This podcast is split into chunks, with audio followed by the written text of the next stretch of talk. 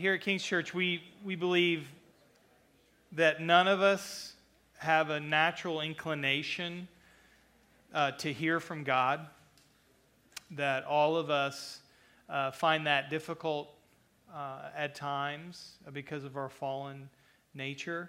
And, and so we want to pray. We want to pray for God to speak to us. We want to pray for our hearts that will hear from Him. And so we have a prayer uh, listed here, should be up on the slide. I'm going to invite you to join me as we pray this. Show me the right path, O Lord. Point out the road for me to follow. Lead me by your truth and teach me, for you are the God who saves me. Amen. So, we are at the end of Paul's third missionary journey in our, uh, as we work through the book of Acts. And I have a map here that kind of shows you the route of Paul's uh, last missionary journey. And you'll notice that the, I don't know if you can tell the color, the purple dotted one that's making its way along the coast of Asia there, it's bouncing from city to city and you'll notice that it eventually makes the 400 mile trip there from Patara to Tyre along um, the coast there of Palestine. And there's where Paul and his companions, when they landed there, uh, headed south on their way to Jerusalem. So, in the story, you're going to hear uh, these cities described, and, and there's a progression in the story of Paul's trip that uh, you can have that map in mind to give you some perspective on uh, what's happening here in the story. So, we're going to have it uh, listed on the slides.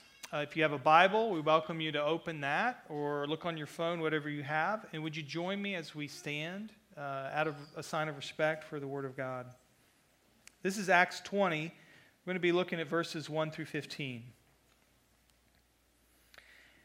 And when we had parted from them and set sail, we came by a straight course to Kos, and the next day to Rhodes, and from there to Patara. And having found a ship crossing to Phoenicia, we went aboard and set sail.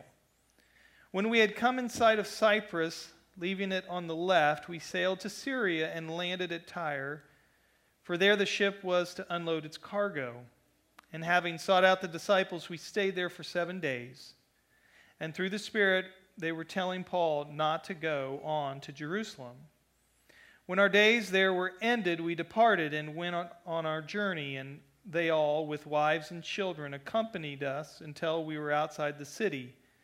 And kneeling down on the beach, we prayed and said farewell to one another.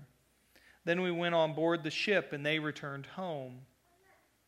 When we had finished the voyage from Tyre, we arrived at Ptolemais and we greeted the brothers and stayed with them for one day.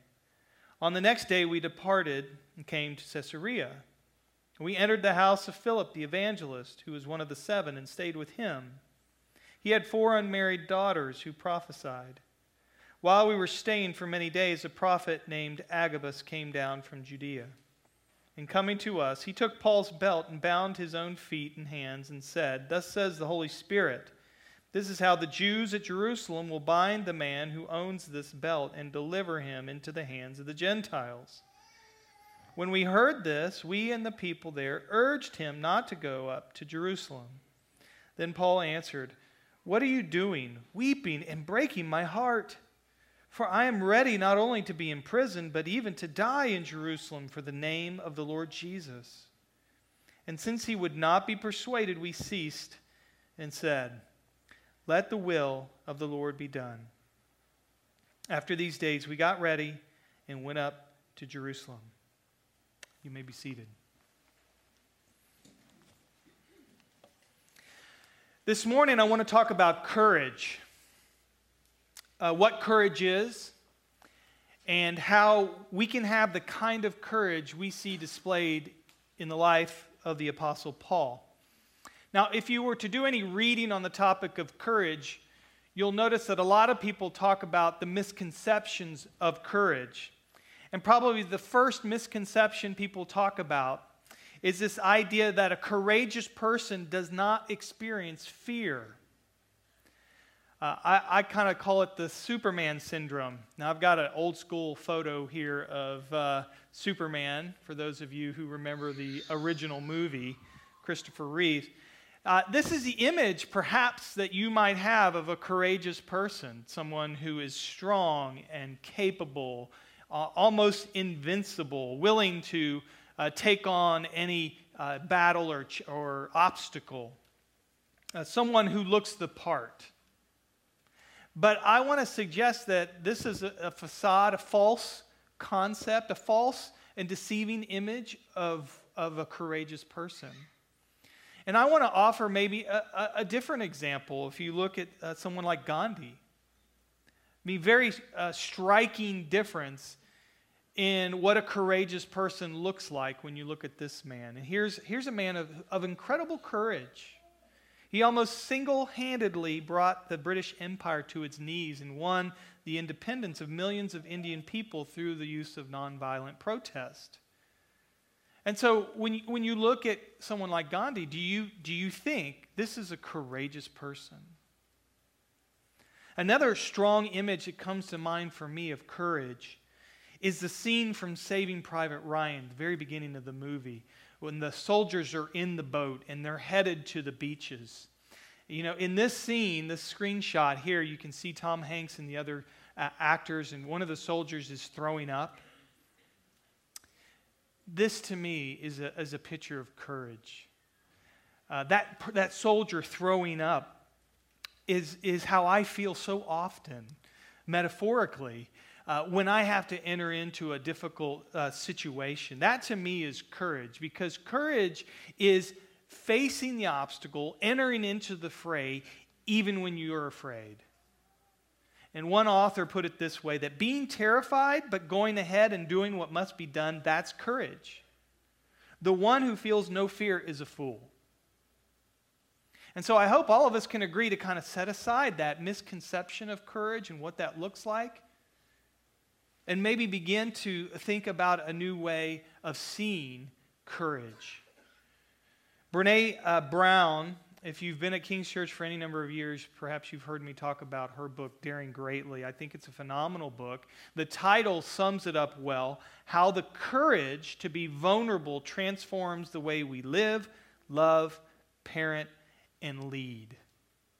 The courage to be vulnerable. That's, a, a kind of a, a, contradictory, seemingly contradictory way to talk about courage. But Brown uh, defines vulnerability this way she says it's uncertainty, risk, and emotional exposure. And so, what I want us to begin thinking uh, when we consider courage is not just uh, facing and confronting physical dangers, uh, but it could be also be, uh, you know, not just storming the beaches of Normandy, it also could be writing a poem and posting it on Facebook. That's a courageous act.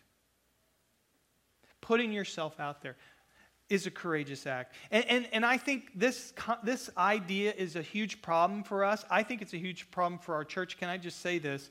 I love, I love you guys, but I could say that courage and lack of courage is a big issue for us.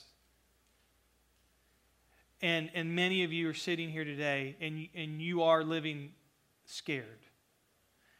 And maybe that's why you're at this church because I kind of am scared. I kind of lead out of that. And, and, maybe that's what's attracted you to King's Church. Um, but I think we probably need to confront that and, and maybe consider there, there's more. God has more for us for us not to be afraid to risk emotionally and relationally. Maybe that's what God is calling us to. You know, perhaps there's a conversation you need to have with a family member that you're afraid to have. Or maybe there's a career change you're unwilling to consider because failure is a real possibility. There's any number of things that you're, you're not willing to step into the fray because of your fear, and it's paralyzed you. And there's a real lack of courage in your life to follow maybe where God is calling you to lead. Maybe it's simply a life of holiness. Maybe there's sin in your life and you're afraid to really take the risk. Uh, God, what would it look like for me to live my life for you and not to participate in these things that have become so easily easy for me and become a pattern. And it's a lack of courage. You're, you're afraid to do that. Well, Brene Brown, she argues that a big obstacle for us to living in this kind of way is shame. That shame is a huge issue for us as modern people. Shame is this intense belief that we're flawed and therefore unworthy of love and belonging. Shame is something that is so deep and powerful within us. I heard one podcast where an author was saying, you know, love, people talk about love as being the most powerful force in the universe. He said, I believe shame is right there along with it. Of course, love being a positive power and shame being a very destructive one. Uh, Brene Brown talks about shame as if it's a person whispering in your ear after you've, you've failed or risked and it hasn't gone the way you thought. Shame's right there saying, I told you this was a mistake. I told you you couldn't do it. I told you you're not good enough. We all have heard that voice. And it's shame that keeps us small, resentful, and afraid. Now, in contrast to this kind of defeated posture towards life, Brene Brown in her book is trying to give us a vision for what a wholehearted life could look like, a life where we're daring greatly. And she shares a story in the book, the very end of the book, actually, a conversation she had with a guy at one of her talks. Uh, this guy was in his early 20s. He'd seen Brene Brown's uh, TED Talk, one of the most popular TED Talks online. And uh, her work inspired him to tell the young woman he was dating uh, for several months that he loved her. Now, when Brene heard this, she winced because she was hoping for a happy ending, but no such luck. The young man told her that the girlfriend's response was that she thought he was awesome, uh, but perhaps they should date other people. And when this young man got back to his apartment after talking uh, to his girlfriend. He told his two roommates what had happened, and they were both hunched over their laptops. And without looking up, one of them said, What were you thinking, man? And of course, the roommate, uh, you know, he told him, he said, You know, girls only like guys who are running away. And this young man, as he's telling Brene Brown this story, he looked at her and he said, You know, at that moment, I felt pretty stupid at first.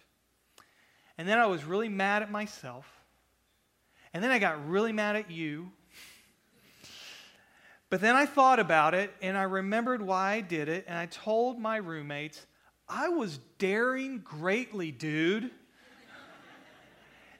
and one of those roommates stopped typing and looked up, and both of them you know, nodded their heads and said, Oh, right on, dude. Isn't that what you want for your life? I know that's what I want for mine. That kind of courage to live a full, wholehearted life, not in fear, not in shame. And I think, I think we get a vision of that kind of life in the, in the life of Paul. Here in the story, we see Paul facing several things with courage. Uh, one of the first things is he faces or he faces uh, suffering. He faces suffering with courage. Last week, if you were with us, I talked from um, Acts chapter 20, and there Paul commented that he didn't know exactly what, what awaited him in Jerusalem. All he knew that the Spirit had told him that imprisonment and afflictions were coming. That's all he knew. And, you know, it kind of reminds me of that image of the soldiers on, you know, headed to the beaches of Normandy. They knew, they didn't know exactly what was going to happen. They knew it was not going to be good. And they were still willing to go. And here's Paul with the same perspective. In Acts 21, here we're reintroduced to the prophet Agabus. This is the second time Agabus actually shows up in the book of Acts. He shows up in chapter 11, where we're told there that a prophet named Agabus stood up and foretold by the Spirit there'd be a great famine over all the world. And there was. And so Agabus is a legit prophet. Uh, you know, when he, he starts talking, people listen. And here Agabus is kind of uh, putting on his Old Testament prophet uh, persona. Uh, it reminds us of the prophet Ezekiel. If you know the story of Ezekiel, he was um, he was told by God to write a draw, make a drawing of the city of Jerusalem on a brick and then build a little model of siege weapons that were attacking it. And it was a way of predicting and, and warning the people of God about the Babylonians taking over Jerusalem. And so Agabus here is kind of uh, doing a similar thing. He takes Paul's belt, and we're told that he ties himself up with it and he says, This is how the Jews at Jerusalem will bind the man who owns this belt and deliver him into the hands of the Gentiles. So Paul, Paul already knew this. This is just kind of doubly confirming what Paul already knew. You know, the prophet Agabus is telling him, listen, this is what's going to happen to you. And Paul has to face it with courage. You know, in, in thinking about this sermon, I couldn't help but think about these foster families that, that were up here and we prayed for them. And, and I know if they've had any sort of training or experience up to this point, they've had people tell them it's hard, you can expect to suffer, it's really, really difficult. And let me just add from personal experience, my wife and I were foster parents and we adopted in that way. It's harder than you think. And it's, it's the kind of hard that you can't understand until you experience it. We can all tell you it's going to be hard. It's kind of like marriage or, or having kids. We can tell you it's going to be hard, but until you experience it, you're not really going to understand. And yet, these families are stepping into the fray with courage in the, fra- in the face of suffering. I, I was talking to a grandfather yesterday at Teddy's baseball game, my middle child, and this grandfather, one of the kids of Teddy's t- teammates, was talking about my youngest daughter who we adopted. I was telling him our story, telling him how we were foster parents, and he looked at me and he said, I couldn't do it. He said, I could not welcome a child in my home and knowing that they would be uh, reunited with their, their birth family. I couldn't do it. You know, and it's moments like that that I, I struggle to know how to respond because I don't see myself as this courageous person. It, it's out of weakness, really, that we stepped into becoming foster parents. Uh, but I looked at him and I said, you know, sometimes something's so important that you're just willing to take the risk. And, he, and, he, and I think he just kind of thought about that and, and just walked away. I think he didn't know what to do with that. And, and I wasn't trying to be self righteous or anything, but just simply out of a conviction of what compelled us was something greater than our own well being. And so Paul has that kind of courage as he enters in uh, to the arena. Uh, as he heads to Jerusalem. The other thing we see is, is Paul has courage in the face of peer pressure, doesn't he? Uh, in the early part of the story, uh, when they sailed uh, to Tyre, they're there, they're with the disciples, they stayed there for seven days, and the Spirit was telling Paul's companions and friends and the people that he was with, telling them not to go to Jerusalem. They, they knew what was going to happen, and they're like, Paul, don't do it. And then this prophet, Agabus, comes and he does this big display. And even Luke, Luke, who's writing the story, we're told in verses 12 and 13, Luke includes himself. He says, When we heard this, we and the people there urged him not to go to Jerusalem. So even the writer of the book is saying, Paul, don't do it. And what's interesting, it, this is not uh, a peer pressure to act in an obviously sinful way. I mean, they're not pressuring Paul to sniff cocaine, are they? No, I mean, they're, they're, they're pressuring him uh, to avoid dying or being imprisoned. I mean, it's, it, they want to keep Paul safe. And that would have made the pressure that much more unbearable for Paul. I mean, this had been going on for months. Paul knew this was coming. He had had all these goodbyes with his friends. He had all these loved ones there telling him, Paul, don't do it. Paul, don't do it. Paul, don't do it. We love you. We don't want this to happen to you. Paul, don't do it. And through it all, Paul is just overwhelmed by it. We can see his angst when he says here in the passage, he says, What are you doing, weeping and breaking my heart? Paul is very close. I get the feeling he's very close to succumbing to the peer pressure. And yet, Paul holds on with courage in the face of it to follow in obedience. And it brings to mind Paul's words in the, in the letter to the Galatians in chapter 1, where Paul says, For am I now seeking the approval of man or of God? Or am I trying to please man? If I were still trying to please man, I would not be a servant of Christ. Now, let me say this as we look at Paul, we need to say this that obviously it's not only Christians who are courageous people. And, and I would argue that there are some people that have a natural disposition towards courage more than other people. But I believe that Christianity offers a unique source for courage. And it's a unique source for, that's available to anyone.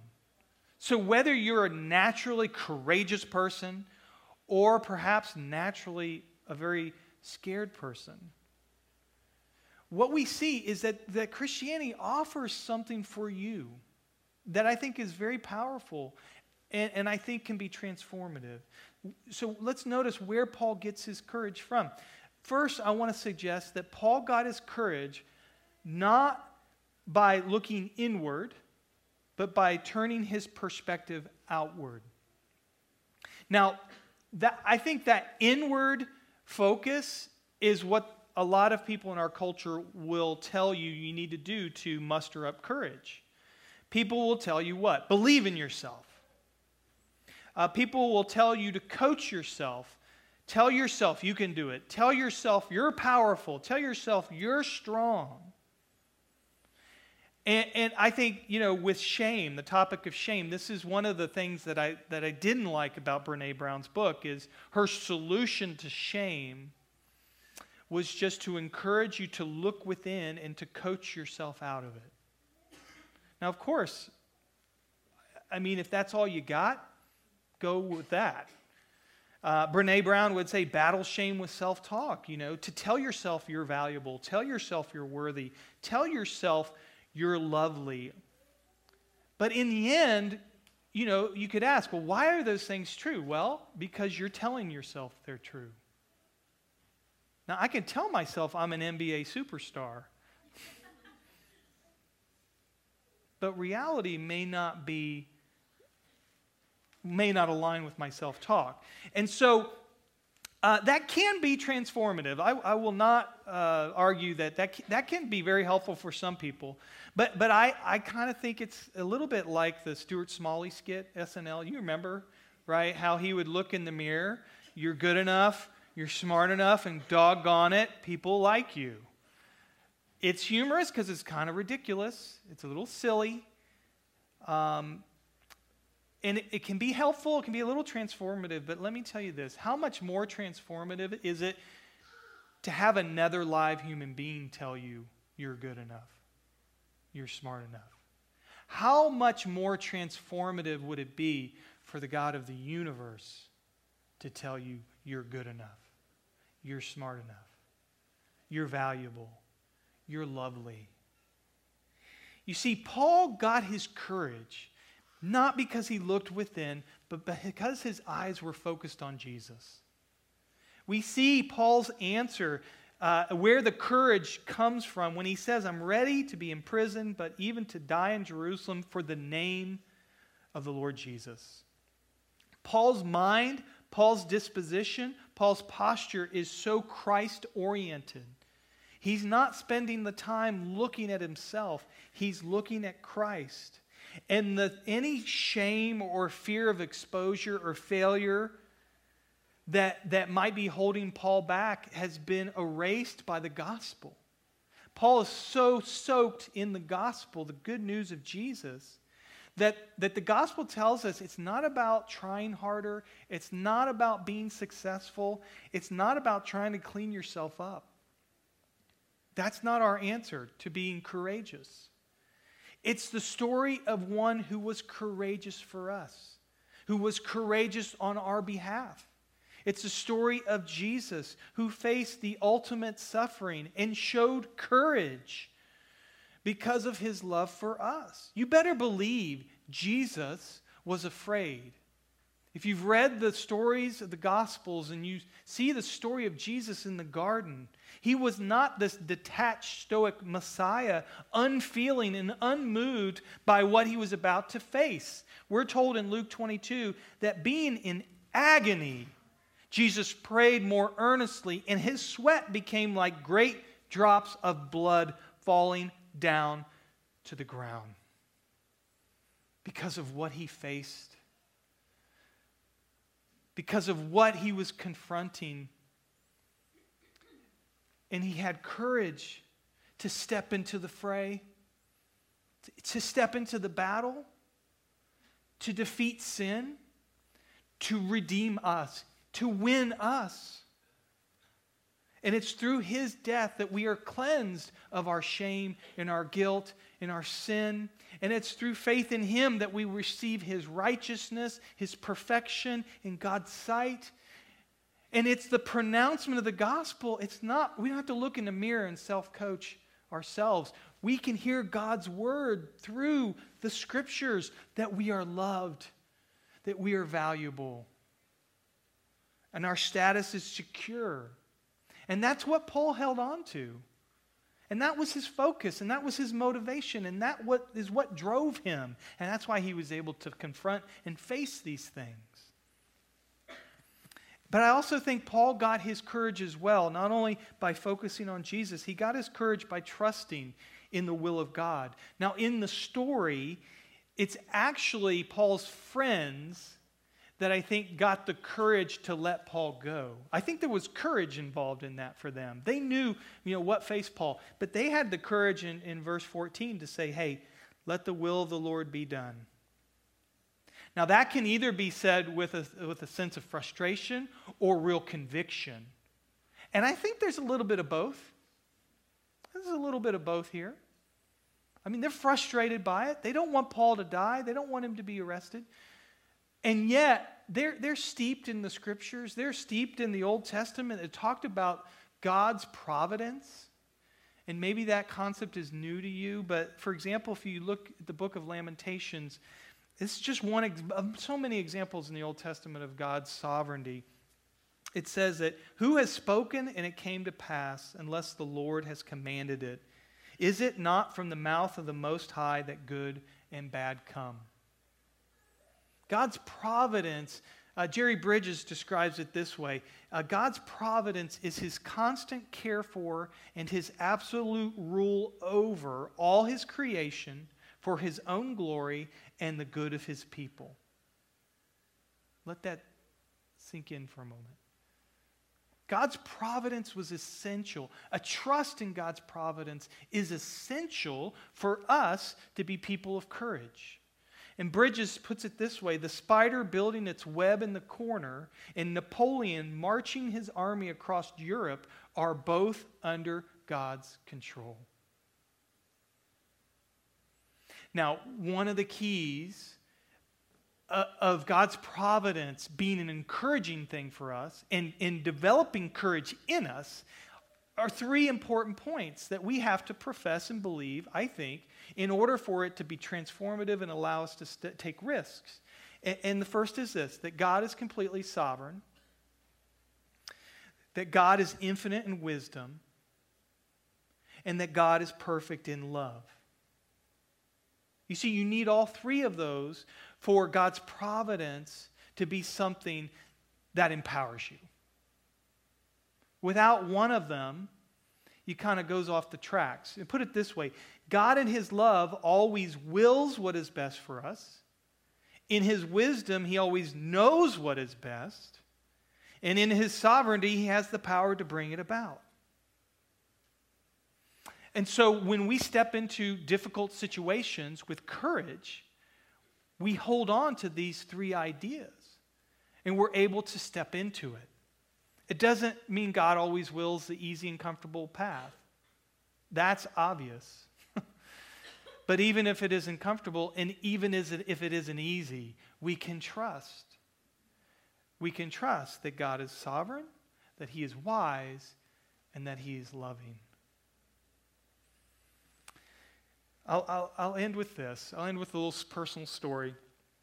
Many years ago, um, I was the best man for a, a good friend of mine's wedding, and we decided to do the bachelor weekend on one of the cruise ships that goes here down to Mexico for a few nights. And on the cruise ship, maybe you've seen the rock climbing wall uh, on the cruise ship. Uh, we had gathered around to, to do it. And I got, I got started on that wall and I started going up. And at one point in the wall, maybe you've seen it, uh, the wall kind of jutted out and the handhold was kind of up on the outside. So I, I was down underneath this portion of the wall that jutted out. And in order to, to make it up the wall, I was going to have to jump and grab on to the handhold. And of course, I've got the ropes on, I've got the helmet on, there's a big, nice, comfortable pad down below me. I, you know, I'm maybe only 10 feet up, I'm not that high up. you know what? I couldn't do it.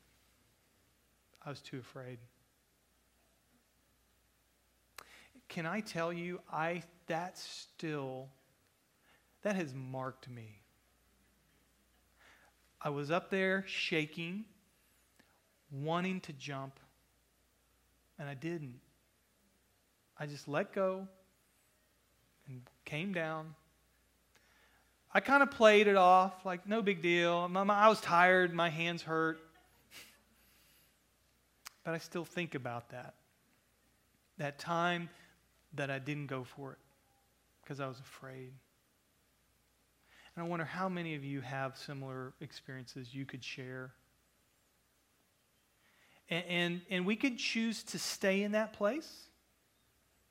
I, I know for me, it's a battle not to. But if I, if I look at Paul's life and I hold on to this, you know, I get in that problem when I, if I'm focused on myself. You know, I'm thinking about myself instead of on Jesus. And then I begin questioning God and His goodness. And instead, I got to be reminded of His sovereignty and His providence and His goodness towards me. You know, when I begin to hold on to these things, I begin to live wholeheartedly, begin to dare greatly, and it might involve simply in the ways that I relate with all of you, with my family, with my wife. We all have choices, big choices, little choices, and opportunities to step into the fray. And so I want to invite you to not have that experience I had of regret and live your life to all its fullness for Christ. Let me pray for us.